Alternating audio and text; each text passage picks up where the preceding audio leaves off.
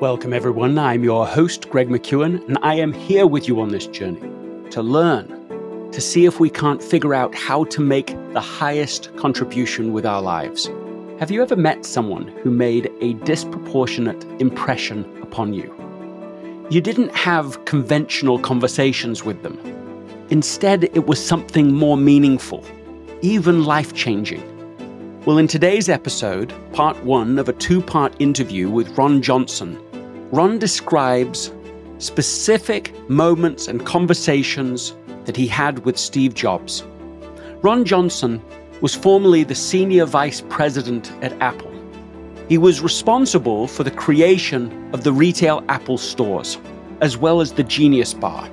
If you've ever been to an Apple store, if you've ever been to the Genius Bar, Ron Johnson has impacted your life. But in this episode, we learn about how Steve Jobs impacted his life. By the end of this episode, you'll have insights into that key relationship, but also insights into how to make conversations memorable and build relationships that matter at work or at home.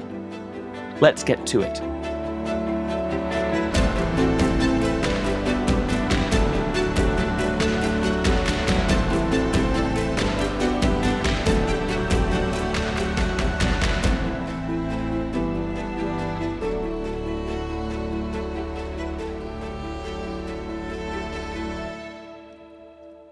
Subscribe to this podcast so that you can make it effortless to receive new episodes every Tuesday and Thursday. This episode is sponsored by Shopify. Selling a little or a lot. Shopify helps you do your thing however you cha-ching. Shopify is the global commerce platform that helps you sell at every stage of your business from the launch your online shop stage to the first real life store stage, all the way to the did we just hit a million orders stage. Shopify's there to help you grow. So whether you're selling scented soap or offering outdoor outfits, Shopify helps you sell everywhere. From their all in one e commerce platform to their in person point of sale system, whenever and whatever you're selling, Shopify's got you covered. Shopify helps turn browsers into buyers with the internet's best converting checkout, 15% better on average compared to other leading commerce platforms. So sell more with less effort thanks to Shopify Magic, which is your AI powered all star.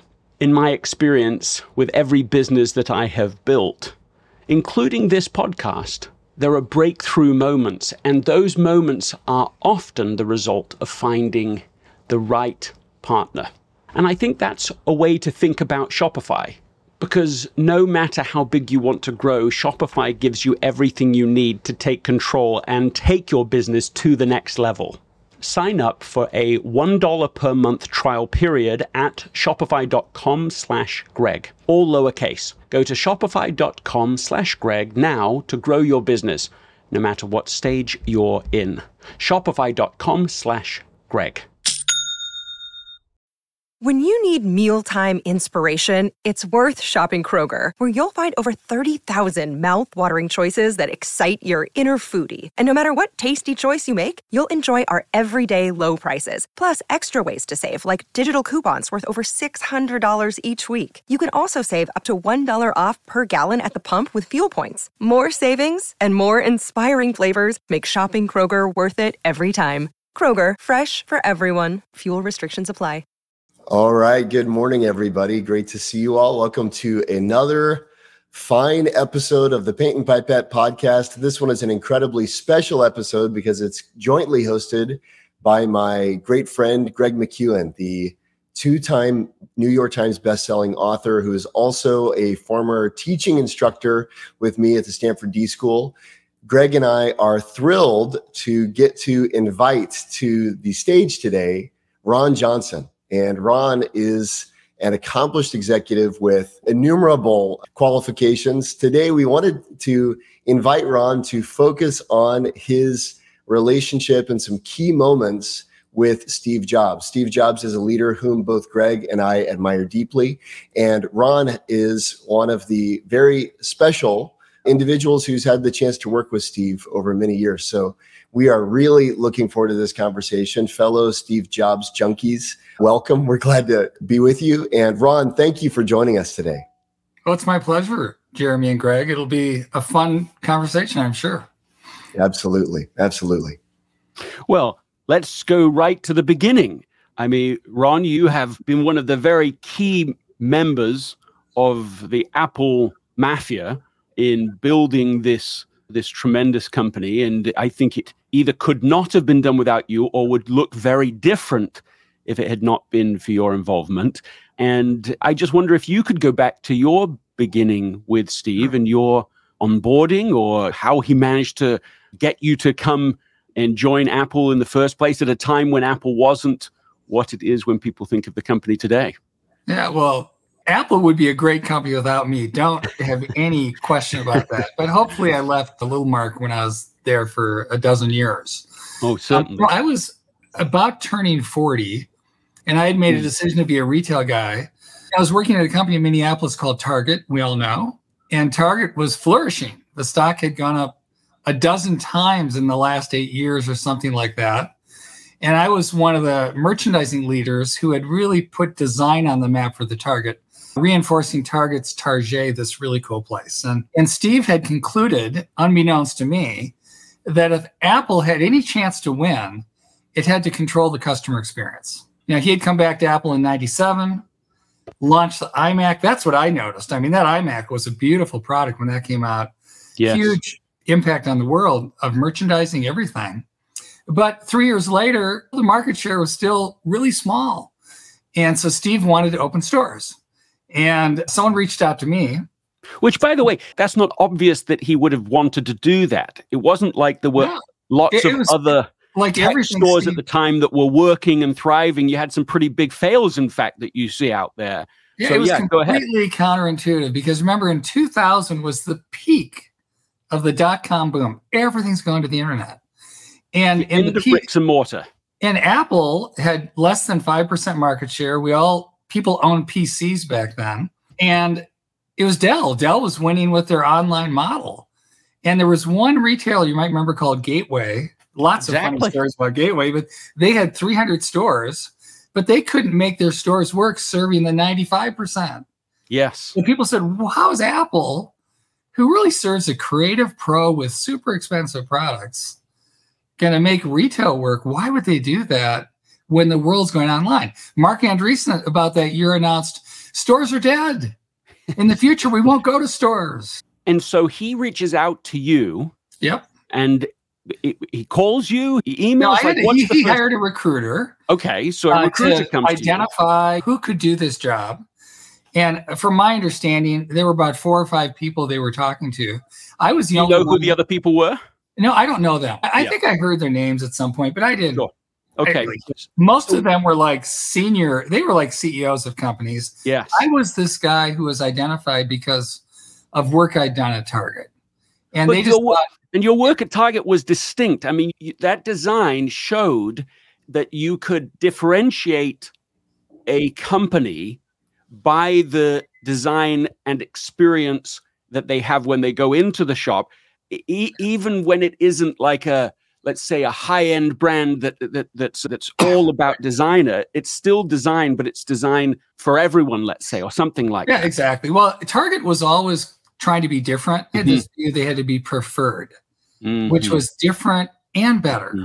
now, you can have different merchandise but that doesn't sure. better you're just not competing with walmart that was our big competitor right and the way to be different and better was to do something original and so we partnered with an architect named Michael Graves was had done beautiful buildings and products for a Italian company called Alessi. And we did this amazing line of home products. And we launched with 140 items. And we launched at the Whitney Museum in New York. And Target didn't even have stores in New York or the hmm. Northeast yet. No and way. it was one of these moments in the industry that captured people's attention. And so Mickey Drexler was on Apple's board at the time. I think he probably had input into you should find out who's doing that work at Target there were a lot of people at Target doing great work, but the work I did kind of stood out, I think. What was your reaction when they get that first call? Well, I was kind of like, why would I do this? Target's this great company. Apple's losing money. Yes. Why so did you- how did you answer that question? I mean, that's Well, a great question. How'd you no, answer it? But I, the thing about Target, like many companies, they saw me as being this very good merchant. And I was just doing merchandising over and over again. But I mm. went into retail because I wanted to do the whole retail thing. And so this was a chance to start from scratch a retail chain for a great brand. And I had this confidence because if I could make Michael Graves, who no one's heard of mm-hmm. really, help transform Target, imagine having a brand like Apple with their products, how a well designed retail experience could change that company. And so I was inspired to by the opportunity, by you can Yeah. build it from the so I said, up. why not go out? So they invited me like one Monday in November to go meet Steve. That's the first time I met him. I flew out to San Francisco and had a meeting at five o'clock. I remember arriving quarter two, sitting in a chair outside his conference room. On the tables were all these business magazines with him on the cover. So I'm peeking at these. And I five o'clock comes and Steve's not there yet. I said, well, hmm. that's all right. And then I'm looking at all of a sudden at about 10 minutes later, I look to my left and I see this knee. I'm coming from Target where people dress up and it's a torn pair of Levi's jeans. And I look up and there's this black t shirt. And I guess that's Steve.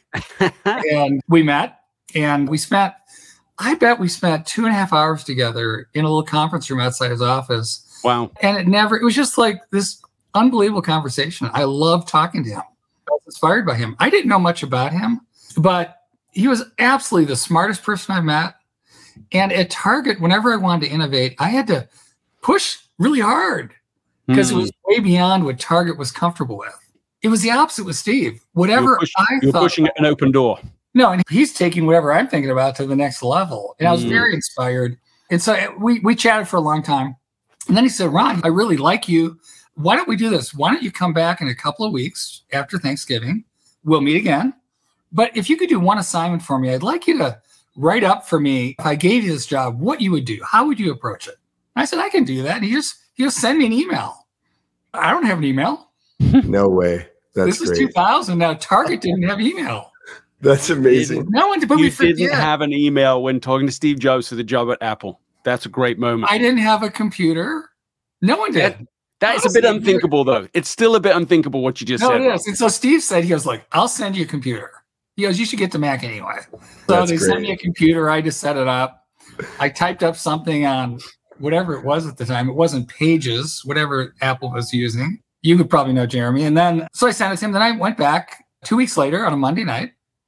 And Steve had set up for me to meet other members of the executive team. And so I met, well, Mickey Drexler, I saw him in his office. I met Phil Schiller and Tim Cook and a lot of people we know today. Yes. And then at five o'clock, I met Steve again. And I said, So what do you think of my little write up? He goes, Oh, not very much, but I'm going to offer you the job anyway. So let me tell you about it.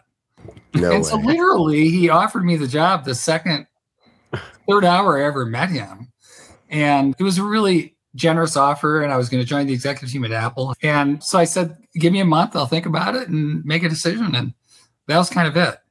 But it was really, you remember, you always remember the first time you meet somebody. Well, that's what I want to go back to. Yeah. So, so you have that very first moment, but then you have this two and a half hour meeting, and you said you loved that conversation. But if we were fly on the wall for that conversation, what was discussed? What do you remember from it? Well, Any it, was, specifics? it was just wide ranging. But I remember at one point saying to Steve, we were talking about store size. And I said, Well, how big do you think the store should be? He goes, I don't know. I said, Well, I've always felt the size of the brand correlates with the size of the store. A lot Hmm. of these computer stores are really tiny because the products are small. You don't have many, but that makes you think it's a small idea. And I said, You're on the board of the Gap. The Gap feels like the right size store. He goes, I like that. I said, So how many products do we have? I didn't know Apple's product lineup. He said, We've got four. No And he goes, I'll show them to you. So he walked me down to the boardroom, and on this little table were two pro computers, a desktop and a Mhm. portable, and two consumer, a desktop and a portable. And that was it. And I said, Well, we've got 32 square feet needed to merchandise our products. That leaves us 4,968 square feet of space to create a great experience. And did you think that immediately? Yeah, you're right away. Yeah, because that's as a merchant, you're always thinking through presentation of a product and then what's around it. And I said, That's- "That's unbelievable." And he, but he loved that. He wasn't intimidated by the fact that he had very few products. And we reached, we talked about things. I said, well, what if we devoted half the store to service? Our goal is to reach out to new customers, expand market share. He had this great phrase five down, 95 to go. We have 5 Mhm. market share. We're building stores to get the next 95. I love that. That was Steve's hmm. idea. Hmm. And so we're going to reach out to 95. Well, if you're going to get someone to switch to Apple, which is expensive and unusual, and that's a big move for somebody, you got to stand behind the product. And I said to Steve, the best stores are intuitive. You just understand them from the moment you walk in. And he would immediately embrace that, being a purist in design. And I said, let's devote half the space to owners and half to new customers. Right. And that kind of set up the whole, but we talked, we just talked effortlessly about store design, location, movies, people, life. I mean, it was just a fun conversation. What did you talk about with life? Do you remember? Not that conversation, but I, let me move to the next one then. Uh, another idea. So, so now I, I decided to join Apple, and I started February, like a couple months later, and I came out for my first day at work, and I go to check in at the lobby at Building One Infinite Loop. I'm always early. I'm an early guy, and I go, "I'm here. Uh, I'm new employee Ron Johnson." And the guy looks down and says, There's no Ron Johnson starting today. We have five people starting. You're not starting. I said, well, I think I have an ET meeting because I have an ET meeting on the executive team, but you're not on here because I've got A, B, C. Goes, I've got a John Bruce starting. And I go to myself, Wait, my name's Ronald Bruce Johnson. He goes, Oh, Steve sometimes makes code names for people. my first day, I've got a code name. Now, I'm a pretty well known retail guy, and he's trying to mm-hmm. hide me because he doesn't mm-hmm. want people to know he's going to open stores. But so I went mm-hmm. up, we had our ET meeting, and then ET's done. I was very quiet. I was just listening. It's like three hour meeting. Did you introduce yourself as John Bruce, by the way? I should have. I don't think I did. But that's so this good- is your first executive meeting. You've met them individually, but now the now you're seeing them. I them. met in most of them. Yeah, I sat there and I was kind of a bump on the log because I Sure. It was I mean it was a, like a new language to me. The whole everything they were talking about operating systems and OS 10 and chips and a level of detail that I wouldn't have been aware of, not being an Apple guy, tech guy. I Not, was just not your background. not Not, background. not having an email account. No, so then, but so then at the end of the meeting, I go back to my office. I'm by myself. What do I do the rest of my life at Apple? I get this call from Steve's assistant, Andrea. Can you come down? Steve would like to see you. And his office was, I'd walk by Tim Cook and then Steve. I think that was kind of the sequence. So I, I went to see Steve and he goes, Ron, he goes, Are you excited to be here? I said, Yeah, I'm real excited. And he said, Great. He said, What time do your kids go to bed? I said, Eight o'clock. He said, Good. Can I call you? I said, Sure. He said, Every day. I said, Okay, sure. I said, Five days a week or seven? He said, Seven. I said, Okay. But he said, The reason I want to call you, he said, I have a handful of people I am very close to at Apple that I work with. And I want them to know how I think Hmm. about everything. And so when we chat, we're going to talk about our personal lives, our work lives, movies. Goes, I'm not into sports, but we'll talk about all that stuff. And he said, but then within a year, you will be free as a butterfly to do whatever you want at Apple. And the only time you have to come to me if you don't know how I think about something. It was interesting. So he So it's, committed it's- all it's this serious empowerment. That's what he's And really going for here. the best delegate. It's so counter to you hear Steve was he and he was involved with it. He loved the big picture and all the details. But he was by far the best delegator I've ever seen. But You know, wait, did, felt- did he call you after bedtime? He called after well, I got no after eight o'clock every day. Phone would rang every night at eight o'clock. I mean, I'm sure there are nights that were missed, but I'd say the majority of the nights for the next year, Steve would call, and a lot of times it'd be just hi. I felt like an eighth grade girlfriend. It was bringing me back to when I was getting on the phone and doing that, and but we would just talk. And So he I- I wouldn't will have an agenda. He wouldn't be saying, "Hey, here are the three was no things I want to talk about." Just no, but when to he share. talk to me about, we talk about he'd he'd up to me on Apple things. He says, well, "Let me tell you some things I'm thinking about at Apple, or things we talked about at the ET meeting, and blah blah blah." So we, I bet half was Apple, half was personal. Most of the conversation will last 30 minutes. They weren't super long, but it wasn't five minutes. It was an investment. I was just so impressed with all that he had going on that he committed that time to get to know me. But it was how he created leverage because where he wanted to spend his time was on the products, the marketing. That's where Steve's true passion was. He delegated other things. Now, he loved the stores, he loved helping design some of the stores, uh, had great passion for it, but he didn't want to get involved with the details. He just didn't have time. So I was one of the lucky ones, probably like Tim Cook and a few others, who got to work with Steve without a lot of Steve oversight. Mhm. I was given a lot of personal freedom with my team to do what we believe was right. And it got to a point, my last years, I mean, every six months, I'd see Steve every week at executive team and I talked to him all the time. But I'd say, Steve, can you come over? I want to show you some of the stores we're going to build. And we'd set up a room with models of 20 stores around the world or 15 Mm. stores. And he just loved to look at them and get into the details. But he truly was a great delegator. So I want to riff on this for a second. So the book that people most cite when they're thinking of Steve is the Isaacson biography. But there's another biography called Becoming Steve Jobs. And let me just ask, were you involved in either of those projects? Were you interviewed by either? of I was interviewed by Walter for I was interviewed by Walter for his book. for his book. I don't believe I was. No, I don't believe so. Well, the reason I ask is because in the second book, you get a sense of the journey that Steve went on while he's gone at Next. This Yeah. 10 year journey, longer than many people imagine.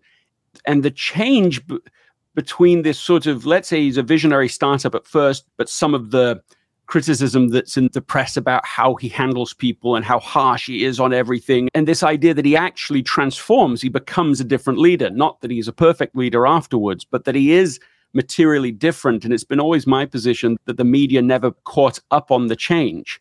And so they're still imagining him as just a, like, hey, he's kind of a jerk. That's it. That's the story. But uh-huh. when in all the work I've done at Apple and all the executives I've worked with personally, like, that's not the story. It's not that he couldn't be harsh or couldn't be, he was certainly seeking clarity.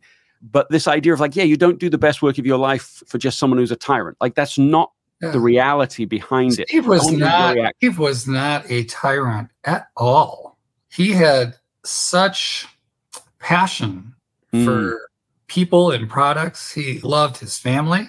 Mm, He loved the people he was close to. He had a relatively small number of people he was close to. And there were people he was a lot closer to than me, mm, like Jony and Bill Jony, yeah. Campbell. And I was one of the ones, we were very close, I think, but I Mm. wasn't in that super tight. I don't uh, pretend to be, but Yes, we had a great relationship. But what Steve had was the highest standards of anybody you'd ever meet. And he wanted you to be your best. And he actually got most people to be better than they would be on their own. You and a tyrant doesn't achieve that. No doesn't tyrant that. does No. that. And we were inspired. We were all inspired to try to meet or exceed Steve's high standards. I wanted to ask about the standard piece, Ron. I don't know if one of your one of your memories involves a Steve standard, but I'd love to mm-hmm. I'd love to hear a practical example of when you say he had higher standards than we had for ourselves. Is there a time where you remember him raising the bar for you? Every meeting with him, every meeting. So when we launched the store, so we leased this warehouse about two miles from campus, and we built out a prototype of a store. And at that time, I'd meet every Tuesday morning with Steve at nine o'clock till noon. Hmm. And he would want me because he didn't have a cell phone. I would go to his office. He would drive over in his car, and we'd talk all the way over. And then we'd have our little retail walkthrough. And every week we would change the store, Hmm. and we would have things we looked at: window displays, graphic panels, lighting, store design, fixtures, and every little detail you looked at. He would get into the details, and he would try. So every time it's like, Hmm. how do we make this so good that Steve just looks at it and says, "That's great." But Aha. he could never do it. He always had a way to make it better. And the input was exceptional. It wasn't like just a different opinion, it was a better opinion. For Right. example, Yeah, Every pretty good. every little thing. You look at a window display and, you know, what that's going to communicate iPhotos. And he stares at it and he quickly reads, he goes, What if you did this? And you go, Ah, it would be better if we did that. And then we would do that for the next week. So he just had a, an uncanny intuition about design or creativity or marketing that he saw the world differently. And I got to learn from that, which was a wonderful thing. But there, there were a lot of interest. So I'll tell you another story that kind of relates to what you're asking about About nine months after I started, Steve was started. We were building out apps. A guy named Sina Tamaddon was on the ET, a great leader, and he had done the first app, which was iMovie. It was really the first app Apple did. And then iTunes, which was our music app, which kind of connected with the iPod. And then we were creating a photo application, right? And Steve was super excited about these, and they were going to be announced, I think, one of them at the next Macworld in January. And I was just sitting there listening. I called one of our eight o'clock calls, like on a Friday night. I said to Steve, I've been thinking about this. The Mac is kind of like the computers at the center of your digital universe. And I explained this thing that, you know, like the computer's here, but we connect our camera with an app, and there's this, and you connect this and that. And he goes, Can you send me an email with that? I said, Sure. And I wrote him a little note, what I we talked about. And the next week we get into the ET meeting. He goes, he stands up and he walks in late and he goes to the chalkboard or whiteboard and he says, Let me tell you, I've got the future of the Mac. Hmm. And I'm going to announce it at Macworld. And he goes, hmm. It's called the Digital Hub. You might remember that? The Digital Hub, the yeah, Mac, of course. the hub. I hmm. call it a universe or whatever it is, but hmm. it was this hub. And so he went through that and I was, it was great. The team loved it. The whole ET did. We kind of all bought into it.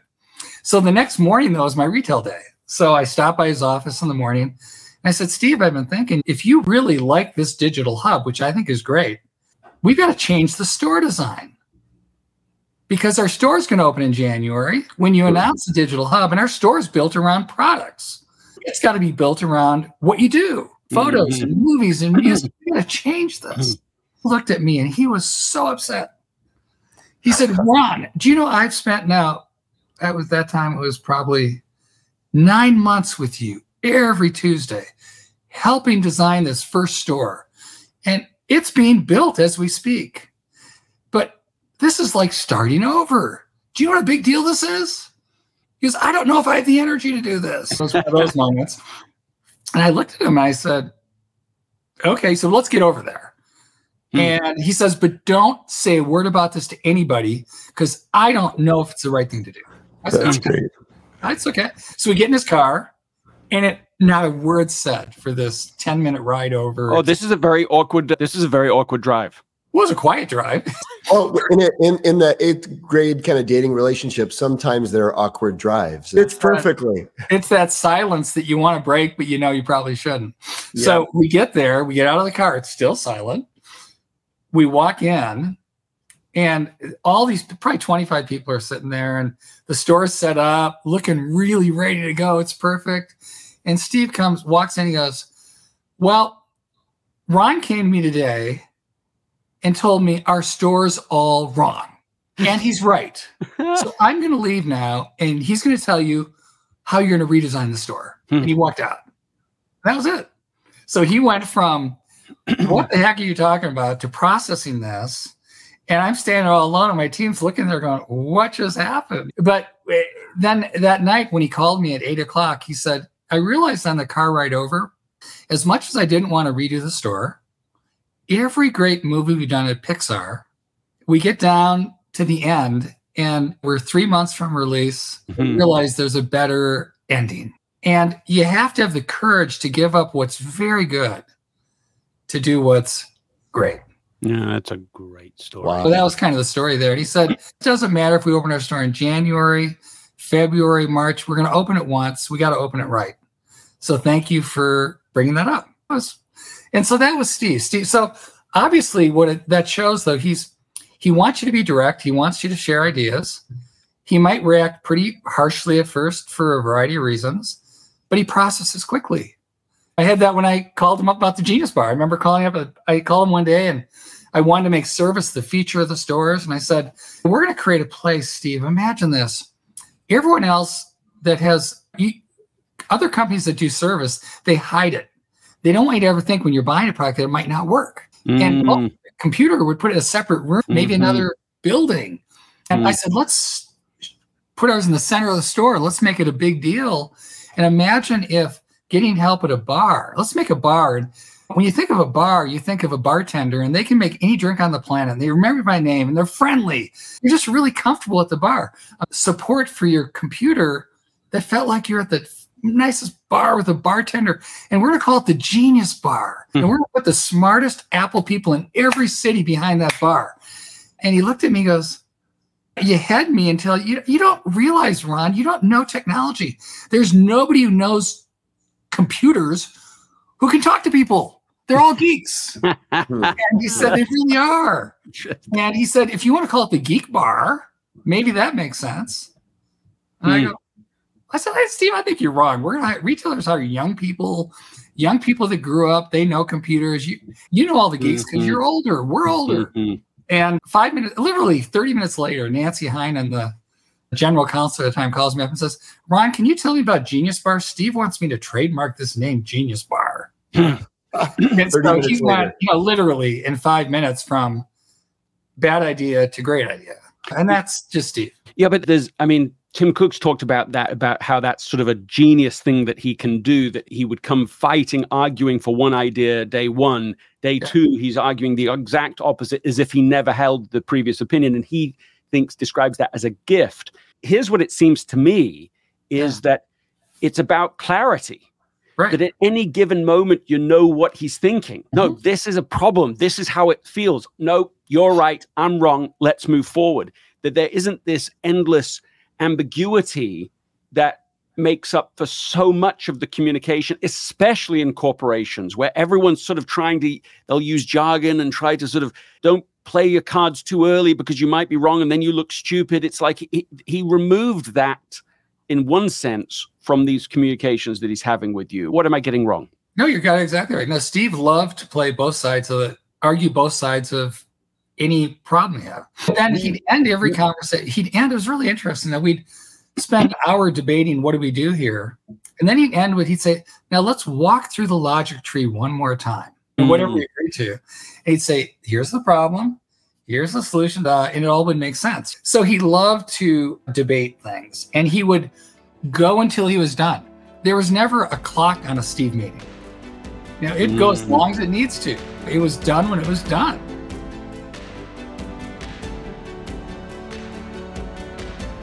What is one thing that stood out to you in this conversation with Ron Johnson?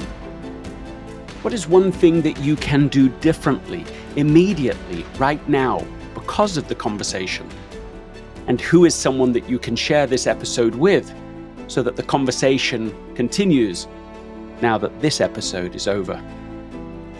Thank you for listening, really. I'll see you next time.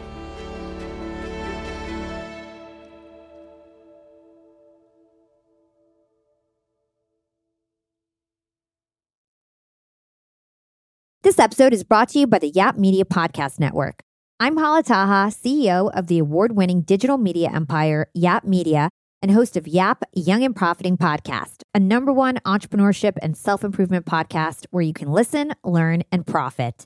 On Young and Profiting Podcast, I interview the brightest minds in the world and I turn their wisdom into actionable advice that you can use in your daily life. Each week, we dive into a new topic like the art of side hustles, how to level up your influence and persuasion, and goal setting. I interview A list guests on Young and Profiting. I've got the best guests, like the world's number one negotiation expert, Chris Voss, Shark Daymond John, serial entrepreneurs Alex and Leila Hormozi, and even movie stars like Matthew McConaughey. There's absolutely no fluff on my podcast, and that's on purpose. Every episode is jam packed with advice that's going to push your life forward. I do my research, I get straight to the point, and I take things really seriously, which is why I'm known as the podcast princess and how I became one of the top podcasters in the world in less than five years. Young and Profiting Podcast is for all ages. Don't let the name fool you. It's an advanced show. As long as you want to learn and level up, you will be forever young. So join Podcast Royalty and subscribe to Young and Profiting Podcast, or YAP, like it's often called by my YAP fam, on Apple, Spotify, Castbox, or wherever you listen to your podcasts.